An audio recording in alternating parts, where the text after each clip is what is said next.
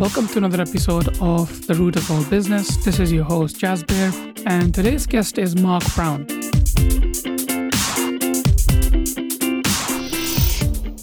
Now, Mark is a coach, a facilitator, and a trainer. He specializes in helping uh, leaders and organizations lead through strengths. In this episode, we're going to talk about how to get the best out of your employees and your teams using strengths. So let's welcome Mark.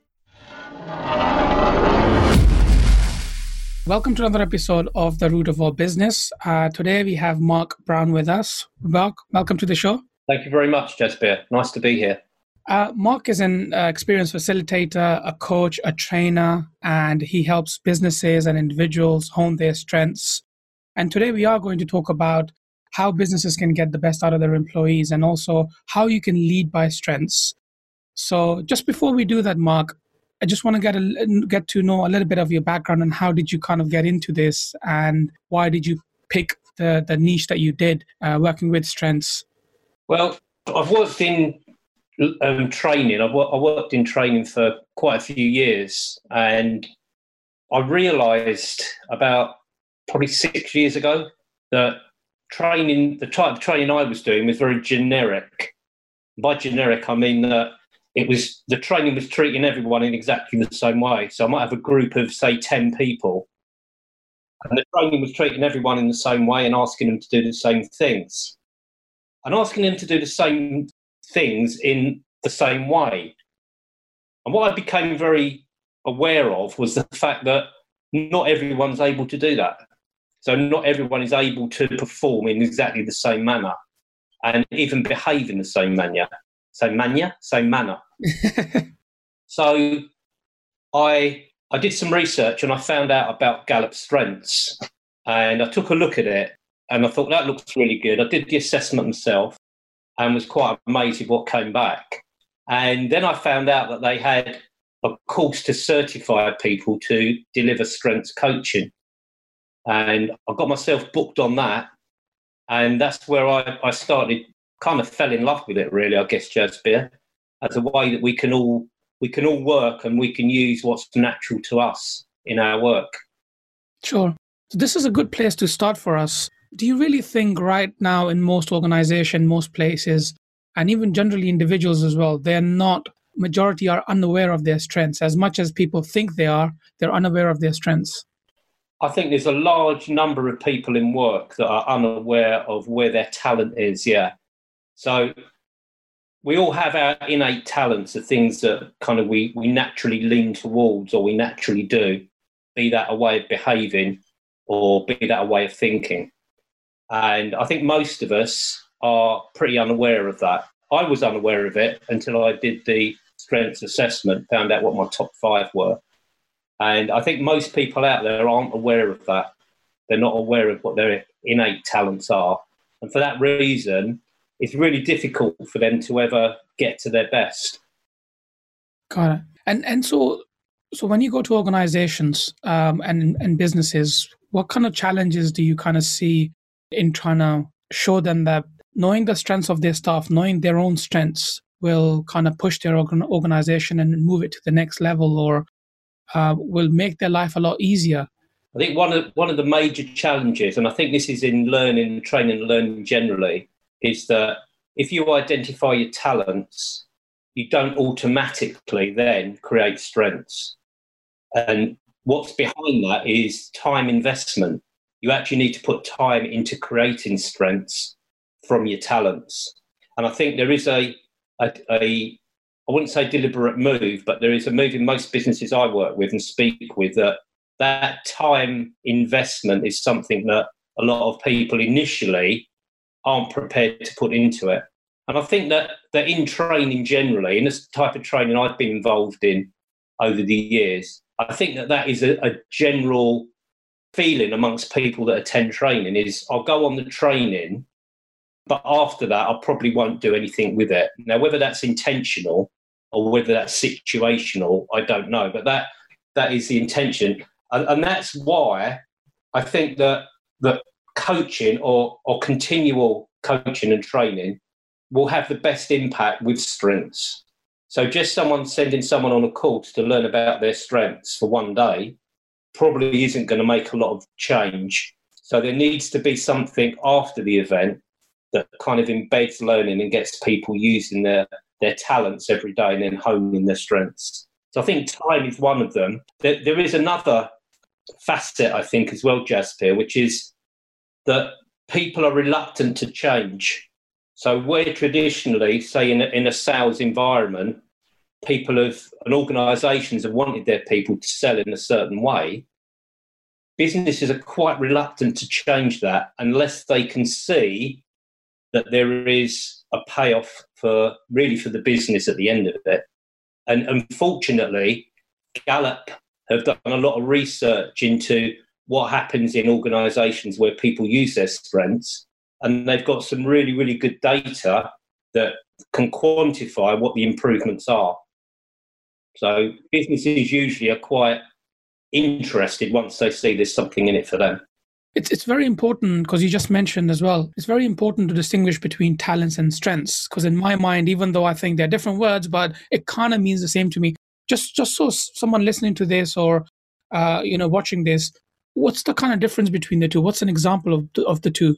Okay, so if if we take a talent, a talent is a natural way of thinking, and it's a natural way of being and behaving. But that doesn't necessarily mean that the way you use those talents is in a positive way. Sometimes they can, you can actually use a talent in a negative way. There's also the factor that some of the things that traditionally we've worked on, I say we, collectively we've worked on in training, is we've tried to focus on what people are not that good at. We worked with the philosophy that if we can solve if we can fix people's weaknesses, then they can become great. But actually, I never can. The areas you're not that good in, that aren't that natural to you, you'll never be fantastic at. Generally, you won't. You can get okay at them, but you'll probably be never fantastic in that area. So if I just switch back to talent, so you've got you've got the talents that are your natural way of being, and you've got the talents that are your less than natural way of being. And they are they are just a way, as I said, of thinking, feeling, and behaving. So to turn that talent to a strength is where the time investment comes. So really the strength is using the talent in a positive way that will have great outcomes. Right. Okay. So um, an example would be, for example, if if I am naturally gifted at speaking, yeah. it's just spending the time. The commitment is my strength, or uh, or sorry, hard work could be a strength where I can practice so many times where I get really good at and hone my, my talent. Would that be a correct example? So if, if you took your speaking as an example, yeah. Someone who's really good at speaking would probably have a, a talent of communication. Right. That would probably be communication. Um, because that's a, a natural way you are. You know, you're naturally a communicator. It doesn't mean to say you're a good communicator, and it doesn't mean to say you can't improve your communication. So, what strengths does is it looks at what we're naturally good at, like communication, and says, right, in this particular environment, I want to achieve this. What do I need to work on to turn that talent into something that's going to be great? Right, got it. Okay. There's a lot of information out there or training out there which says, for example, if you want to be like, you know, speak like Steve Jobs, or if you want to be, since we are on the topic of, you know, we touched on communication, or if you want to be uh, Tony Robbins, you know, speak like Tony Robbins, you should kind of behave and act the same way. Yeah. But that normally doesn't work. That's not natural to you. No. So in an organization, how do you kind of get the best out of managers and leaders, you know, without having to them to act like someone else? How do they find their own uh, way of of leading and you know being within their own strength, within their own kind of uh, space, if you like? It's a really good question. Um, and if you look at the most successful leaders, so if you looked at Steve Jobs, and if you looked at Gandhi, maybe Winston Churchill, and you try to look at what those three great leaders had in common behaviorally, you probably wouldn't find anything. Yeah. Their innate talents are quite different. You know, the way they think and feel is quite different. So the key to it is to find out what the leader or what the speaker, what their innate talents are, and then get them to work on how they can use those talents to be great in whatever role they're in. So the way that I would the way that I would lead a team or I have led a team would be quite different to the way that you might do it, Jessica.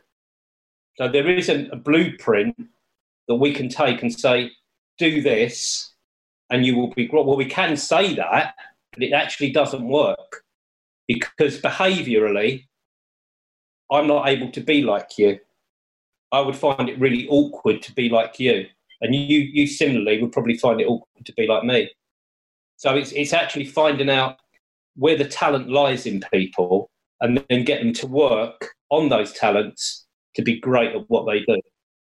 So why aren't more more and more organizations or, or people realizing that finding out strengths of their leaders and their employees should be should, should be the first thing they should be doing or it should be part of some sort some sort of part of the recruitment process of finding out from the get-go this is this is where we need a person and this is where they're good at? Mm. why is it that that's overshadowed? Is it the old way of thinking still or is it is this catching up what's what's what's kind of your view on it I think it's a mixture of the two. So I think it's a mixture of the way of being traditionally, what we've always done, and maybe a lack of knowledge of what's out there. Maybe a lack of knowledge that, you know, in today, business today, we can look at someone's strengths. And although it although it's not typically a recruitment tool, yeah. we can look at someone's strengths and use it as part of our um, criteria for recruitment. And we can look at a whole team of people as well. And we can look at the people presently in the business and we can look at, by mapping it out, we can look and see, well, we've got these people here that are really good at those talents. They've got those talents, but we've got a bit of a gap here. We haven't got anyone who is kind of into the strategy, maybe, of the business or their own strategy or team strategy. Therefore, we might look for someone if we brought someone else in that is able to fill that role. So I think there is generally a lack of maybe a lack of knowledge and a lack of wanting to do anything differently. Is there certain industries in in your or or, once organizations, but certain industries like banking or finance or where they're really really bad or, and and they're really resistant to something like this? I don't know because I don't necessarily circulate so much in the in the financial industry. I, I, I have worked and I do work with some finance houses, but not so much with the, with the large banks as such. But I do work quite a lot in um, automotive, and I do find there they're quite traditional generally. Right, quite a traditional group of people. The the reason I asked this question is, uh, you know, we hear, uh, and the reason I gave the banking example was I'm, I'm guessing that, uh, and that's what we see mostly because I, I have worked in a lot of, you know, IT and, and finance, finance background I have. They're more kind of traditionalists, first of all. And secondly, it's more income focused, money focused rather than, you know, um, talent focused or strengths focused or people focused. Yeah. And I'm, I'm, I'm thinking where the application of strengths can help that industry where we see that, especially when it comes to banking and finance, where we, they have people at the top they have the talent or may have the strengths and talent, but in the wrong place.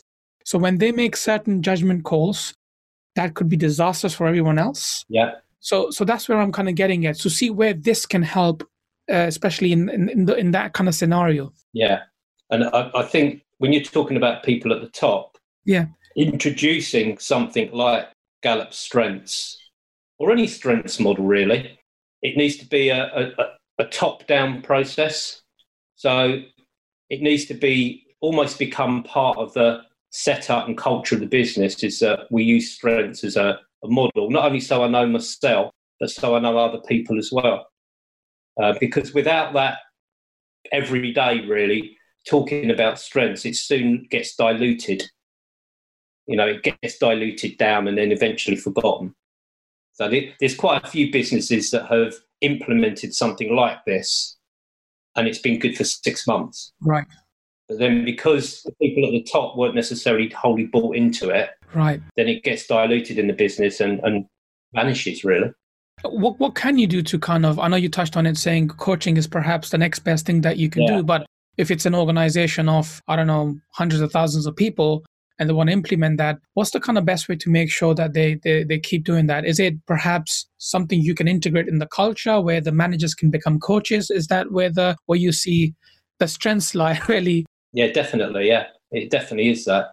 And and, and it's not it's not really trying to make turn managers into coaches. Yeah. Because i think that a manager is never going to be a, a, a coach but they can be coach like right and they can use strengths as a coach like way of behaving with their people. So what one of the things that I my my goal is is that if I go into a business and work with them on strengths, my goal is is that at least within six months they won't need me anymore because the managers in the business will be able to do what I've been doing. Got it. Okay. Right. So that's the kind of ongoing solution for for that problem. Mm. What is it about this strength based approach philosophy that kind of makes it powerful? I think the biggest thing about, for me personally, the biggest thing about strength, what makes it powerful, is that it, it focuses on the positive. Right. So it's positive psychology. So it focuses on what people are actually good at and not what they're bad at. Because people don't like what they're not good at. You know, people don't like doing that and we may in our jobs have to. We may in our jobs have to do some things that we're not that good at. But usually the, the effect of not being good at those can be mitigated by the things that we're good at. So we can usually use some of our top talents, our top themes of talent. We can usually use those to mitigate our weaknesses. So we can use some of our top things to become a little bit better at, at what you might term to be weaknesses. But I think it's the positive psychology is the, the thing I love about it, and I don't think that I don't think people think positively enough about other people at work, in their business, in their teams. How can you know? How can someone? Uh, and I'm thinking this from perspective of while I think it's important and you know it's beneficial, but how can um, a leader or uh, especially for their teams when they're implementing this when it comes to time, how can they implement this without losing a lot of time? I mean, is it, is it difficult to implement? Is it is it easy to implement, or uh, I'm thinking in terms of if it's a massive team, it's a big team. How do you implement something like this and kind of keep track of it and then improve on it and all that kind of stuff? And that's that's what I can see as a blocker as well, which will which will make them not do it. Yeah, it's a really good point. Yeah, it is good. It's a really good question. And it does take, from a manager's point of view, it does take a little bit of time, but they're, they're probably spending the time anyway, but they're just doing different things. So they're probably having one to ones with their people and conversations with their people anyway. Right. That's the ongoing piece, that's the ongoing part. So what Strengths is doing is it's converting maybe some of those conversations into strengths conversations rather than weakness conversations. So rather than saying, you're not very good at this. What did you do last month? Why did you only get that far? Doing what what managers today would, would deem to be coaches, the strengths conversation would be quite different. So the strengths conversation would be around how could you, how do you think you can use what you what you're good at, where your talents are, where your strengths are, to do even better next month. That would be an example. So I think that I think that managers generally are having that using that time having those conversations, but they're, they're doing it in a different way.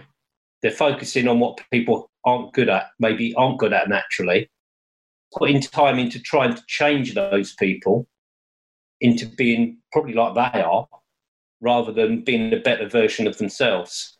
I suppose there is also a risk of, you know, if somebody finds out, um, you know, we, we all know that, you know, most people that are working in, in a job are perhaps got a qualification in one thing. For example, they did art and science in school, and now they they're a you know they're in HR or something along those lines, right?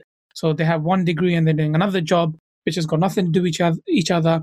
And perhaps finding out something like your strengths could could kind of make you HR or, or the managers realize that this person isn't a good fit or wouldn't have wouldn't be here the long term is it worth spending the time and the effort to trying to get them to where we want them or where they want to go get to? I mean it's, it's it's like sitting in the wrong type of vehicle to get to where you want to get to as fast as possible really. I suppose that's a kind of a big risk as well. Well i mean i mean that is possible that that, that could happen. But then there's a question is as a business do you want someone who's a bad fit in that job?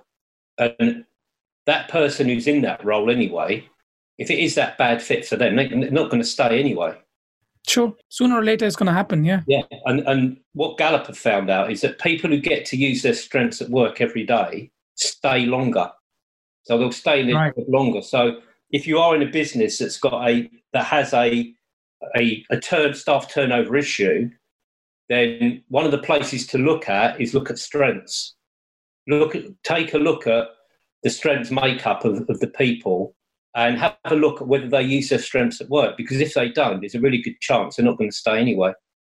Another thing that uh, while while you were saying this was came to me was I remember when I when I began my career in, in IT and I was working for a large media company and um, normally a personal development plan or professional development plan, if yeah. you like, is PDP. This is this is how it normally went, and I stayed there for four years, and it was pretty much uh, we want you to do the following technical industry courses, and um, once you achieve this, then we can look at your uh, you know your your salary and you know all that kind of stuff.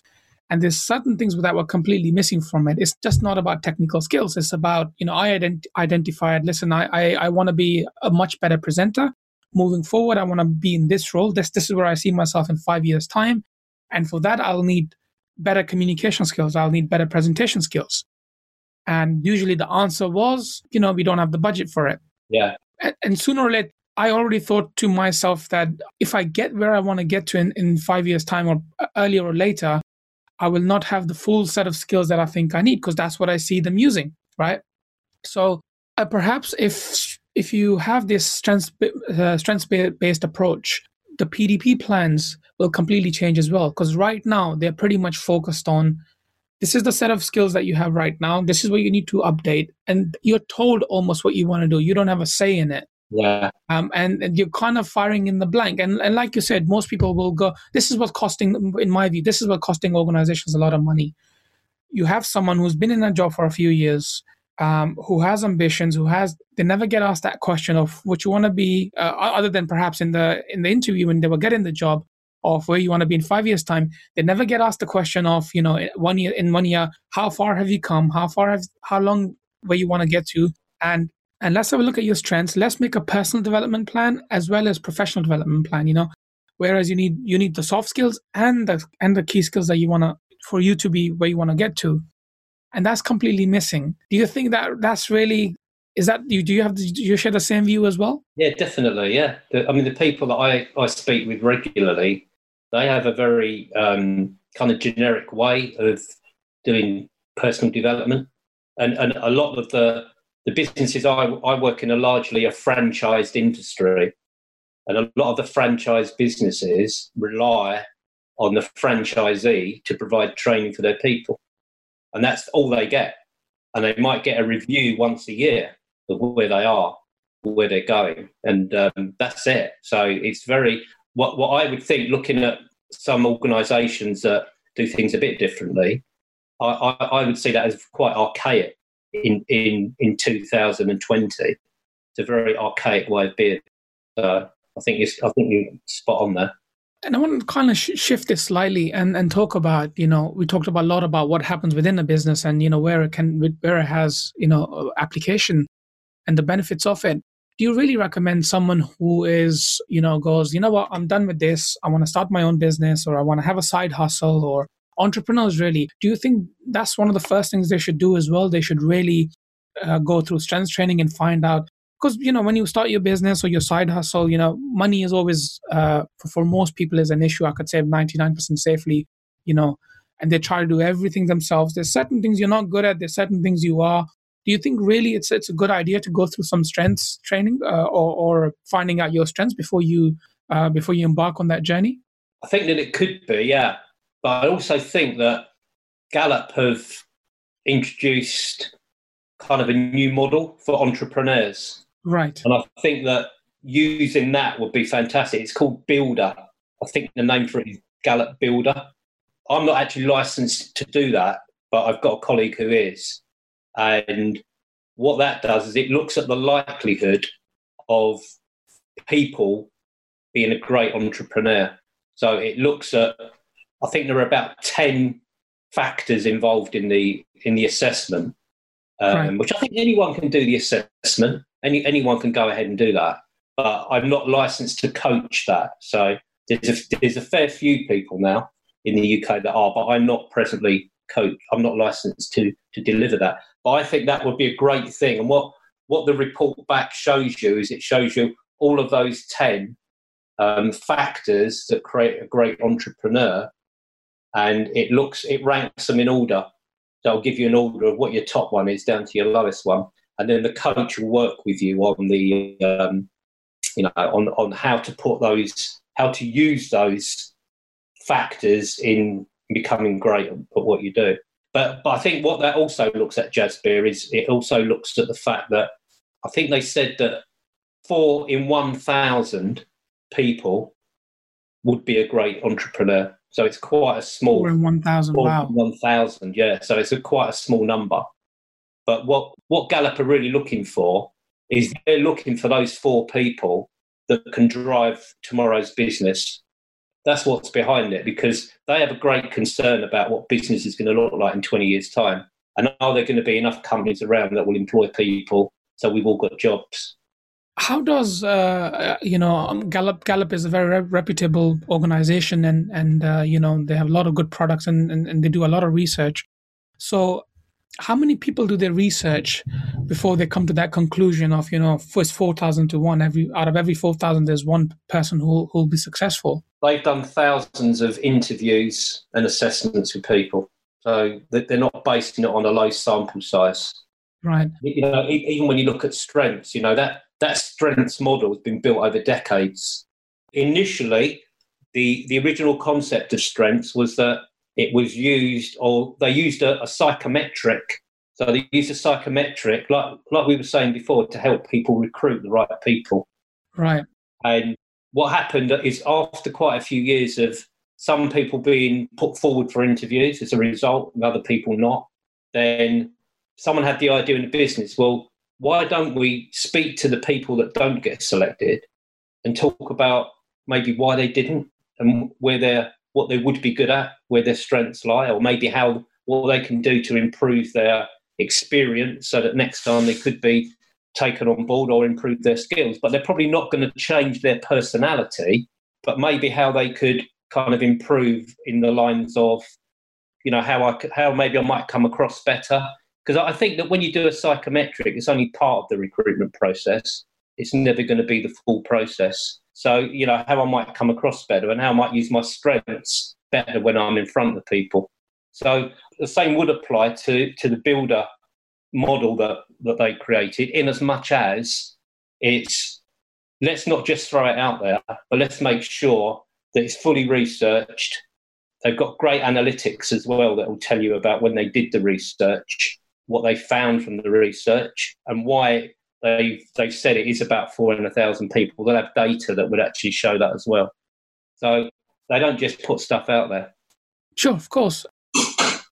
Look, hum- humans are always evolving and changing, and you know, there's always exceptions to the rules and all that kind of stuff. Um, and I'm, I'm, i agree. You know, more, you know, pr- pretty much their research will be very solid, and that's why they're very confident in putting that out. But do you not think if you know someone at the beginning of their journey you know goes through this report and gets some coaching and you know mm. finds out you know well perhaps i'm not going to be the i'm going to be one of those 4000 you know who's not going to be successful once you have that idea in your head you're always you're not you're now stuck in that zone of you not taking anything or sorry not taking any action or not doing anything about it i mean we all know for example if colonel sanders was doing this assessment i'm pretty sure he'll be those 4000 you know, or 3,999. He'd, he'd be one of those. And we know his one of his strengths was persistent. You know, he kept on knocking on the doors and eventually it happened. Do you not think generally, I'm not talking about just this yeah, yeah. Uh, assessments or psychometrics. Do you not think that they are a little bit flawed in the sense that once we are told something, that kind of stays with us. It's very difficult to go back if you don't know anything. And and I'm going to give you this example have you've heard of Roger Bannister, the guy that broke the four yeah. four minute mile yeah, record? Okay. So he's the person that never got any training, never were told anything about nutrition or sleep or anything, and he smashed that record. And since after him, many more people did it. That's the kind of angle I'm coming from. Do you not think sometimes these psychometrics they're flawed? Yeah, they must have done hundreds of thousands of you know yeah. research, but still, it's not a hundred percent there. Would, would you agree with that? The coach would never tell someone that. Coach would never say, "Well, sorry, you're not in the four.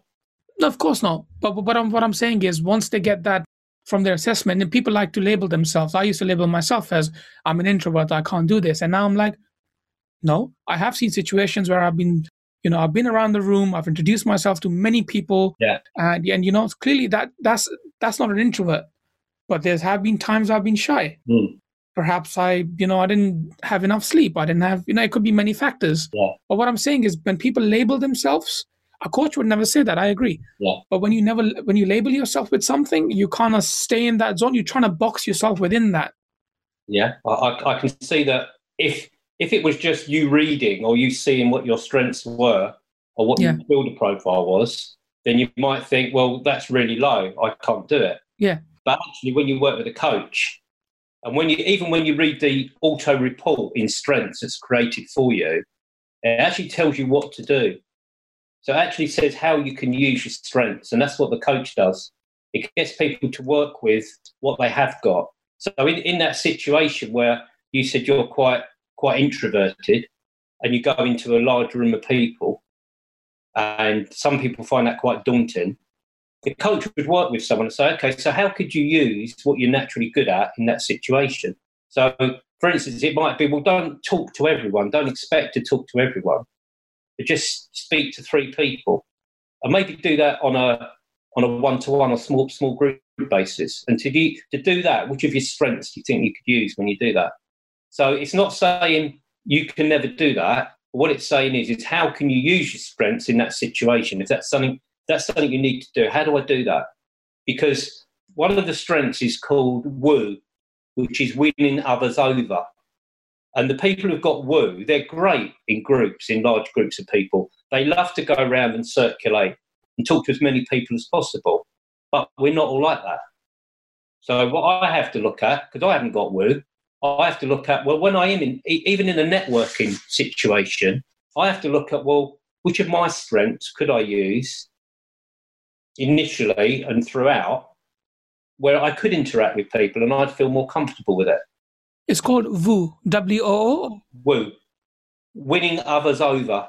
Winning others over. Got it. Okay. Yeah. Wow, that's that's that's interesting. Mm. We are now coming towards the end of the show, and um, and and and, and just wanted to ask you, what what's your biggest strength? My biggest strength is empathy. That's my number one strength. It's relatively unusual to have that as number one.